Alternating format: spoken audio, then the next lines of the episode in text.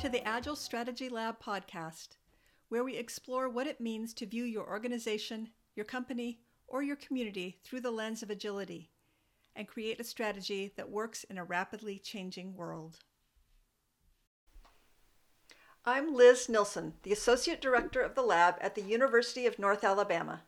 Today's episode, presented in collaboration with the Strategic Doing Institute, is number 19. A theme for several of our podcast episodes has been the exploration of design thinking.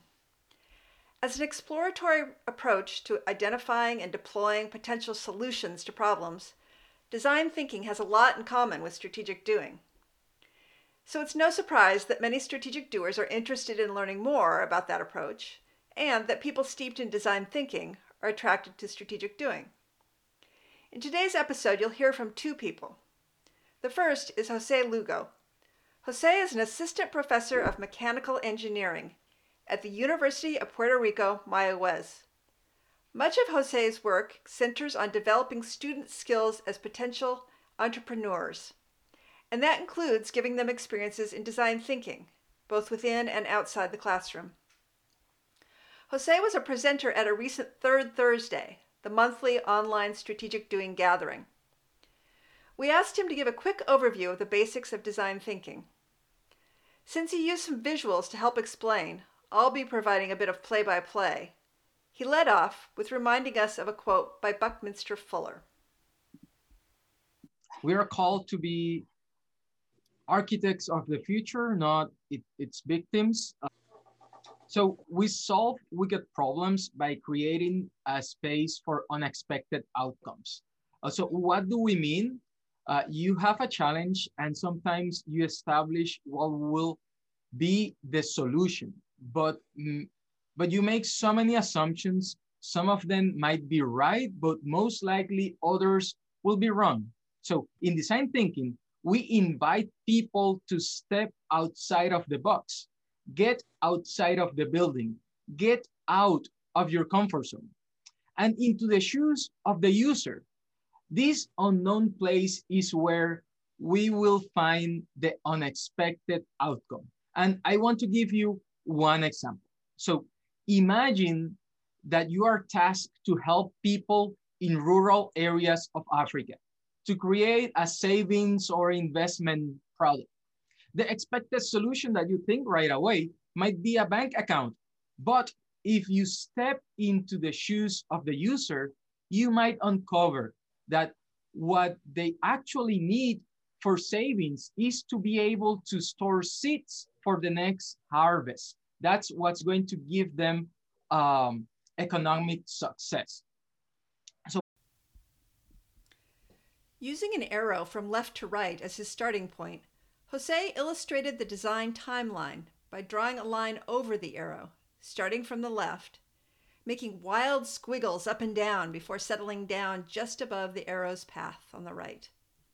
I always like to bring this slide to explain the wide range of the world design because many of us are involved in the design process but are not fully aware of this timeline.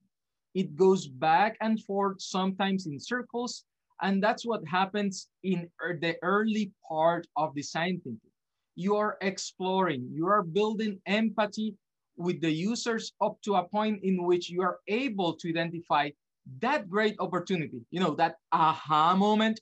Uh, you were able to say this is the real problem. That is what needs to be solved. In the example that I was talking, how to store seeds. Then you have that opportunity very identified, then you start to prototype and iterate. With that, you will be able to set product specifications and continue to iterations and present a concept product and more or less design thinking takes you up to this point. Then you have engineering design taking over in which you could use other methodologies like agile and at the end you will have a final product. So I always like to show this, this design timeline because we all work at different times in, in, in this timeline.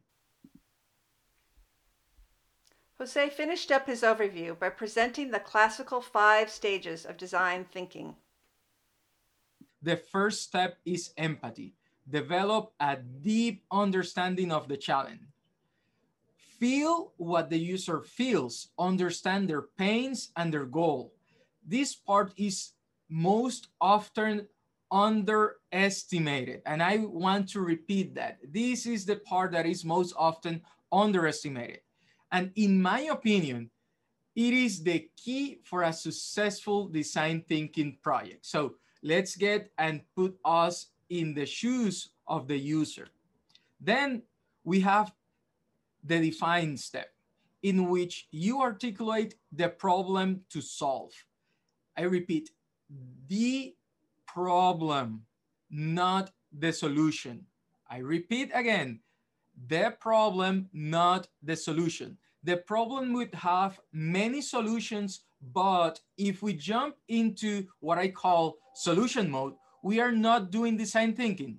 So on, on that second stage, it's very important to focus on the problem. I think that I repeat that many times now. Um, and this is because the next step is ideation, in which you will brainstorm potential, potential solutions. So here, nothing is impossible because in a structured brainstorm, you have two stages, the generation of ideas and then the selection of ideas. Please don't mix them because if you mix them, you will not be able to generate sufficient ideas to move uh, to the next stages. Then we prototype. We prototype fast, cheap, and to the point. We evolve the prototypes, you build on top of them, you break them, and you make them again. And you break them because the stage after prototyping is testing. You share prototype with the users, and then you get feedback, and then you modify your prototype and then you take it back to the field. You get more feedback and you can see this relationship in which you keep iterating on on your prototyping. And that is the end. Well not it's not that simple. Here we show this in a linear way but really it is like you will iterate and you might go back and forth between the steps many, many times. So creativity is about finding problems worth solving and finding ways to creatively, creatively solve them. Five mindsets that you will develop with design thinking are that, I repeat, you are creative. You yeah the one that is in front of the computer. You are creative. It's okay to make mistakes. Go into the unknown. That is the path the path pardon me to knowledge. If you don't go into the unknown you will not learn. Then uh, see things from diverse perspectives and embrace radical collaboration. Radical collaboration was a great place for Jose's overview of design thinking to conclude, because it's that that's become the theme for some emerging conversations that you'll be hearing about for the second part of this episode. Jeanne Liedtka from the Darden School of Business at the University of Virginia is globally recognized for her work in design thinking. Jeanne and Ed Morrison, the director of the lab, have had a number of conversations over the years about their mutual interest in approaches to problem solving. In recent weeks, these conversations have taken a turn toward the idea of together actually solving a problem. Here's Ed. You know, Jeanne started out as a strategy professor, got herself involved with design thinking, but she's the one that really started focusing on the notion of strategic conversations. And we've started exploring how uh, what kind of leadership skills are required? What kind of leadership development programs do we need to have? How do we scale this across both businesses and the civic economy to deal with much broader challenges? And design thinking is part of a solution. Strategic doing is part of a solution, but there's a deeper question about you know how how do we as leaders um, learn? And how do we support each other? And how do we become um, become the leaders that we want to be? And and who do we need to address or who do we need to talk to? And how there's obviously the markets of um, the top leadership the current top leadership. Uh, or emerging leaders in the 35 to 50 year old range. And then the, the then the there's the young leaders who are both in school and just starting their careers out.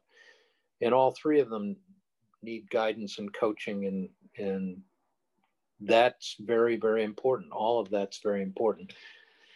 The larger challenge of course is that the social organizations the civic and social governmental organizations need redesign. We are we need to redesign our civic economy because we're seeing collapses all around us. I mean, things are not working very well on a whole range of different problems, and uh, so the scale of of deployment or the scale of of addressing these challenges, uh, everything from uh, climate change to opioids to redesigning how we vote. Uh, all of these challenges uh, require new types of leadership, new design, and new strategies. And of course, Jeanne's been working in this field for 30 years. She's probably the most highly regarded single academic in design thinking. Um, uh, we've been working in strategy for 30 years, uh, and we have a lot of overlap. We have a lot of, of uh, uh, a lot of insights that are very similar. Are the models, in fact, the models, so the model of design thinking that Jeanne developed and teaches at, at Darden is very similar to. It involves four questions and fifteen steps, and ours ours involves four questions and ten rules. So I mean, the whole structure of the models uh, is remarkably similar and but it does come down to the question of how do you design and guide the conversations that lead to experimentation continuous building of new trust uh, continuous generation of new knowledge um, and how do you how do you design those processes to fit the different contexts that in which you're operating? I mean you know something that's going to work in uh, well texarkana is not necessarily the same solution that's going to work in in memphis. Uh, but clearly we need we have a lot of work to do ahead of us. And the conversations that we're having now with darden all, all around the question of what's the role that we as business schools can play both the college of business at uh, una and in the darden school and what role does business play in all of this? Um, and how do we how do we engage? So it's a it's a right now it's a very uh, open conversation and we're really really just on the first question of what could we do. Um, my my my expectation is that once we once we identify and think through what could we do the the what should we do will will fall out fairly quickly and and um, you know we're we're all both very action oriented so the what will we do and when we're going to get back together uh, all of that's going to flow very quickly. But we feel a, a real need to give back uh, and, and, figure out a way to do that. And and we don't have a we don't have a plan. We don't have a um, you know we don't have a we don't have a Pathfinder project yet. We're really focusing on the assets that we have and our experience and learning about those assets and and what motivates us and what would motivate me what would motivate our team our group of strategic doers what would motivate um, Jeanne? You know, what is that? And and that's all part of what the what could we do discussion. So we're using strategic doing to to figure all this out. Yeah, in an informal way. And and I you know I I don't try to hit them over the head with it, but I do remind them that you know these these collaborations they emerge when we start to figure out what's the potential value we could create Mm-hmm. And is that valuable to all of the different partners? You know, can they find value in that? And, and if you start identifying what, so those are your opportunities, right? So what, what are your opportunities to create value, shared value, and and what, and that really does require you to think through, you know, uh, at a deeper level, what what motivates you, what you know, what's worthy of your time. Thanks for listening. If you would like to learn more about the lab and how we help organizations address complex challenges, and what's emerging from our conversations with colleagues like those at the Darden School, visit our website at agilestrategylab.org. You can also email us through the website. Just look for the Contact Us button. You can learn more about strategic doing, including how to join our next Third Thursday at strategicdoing.net. See you next time.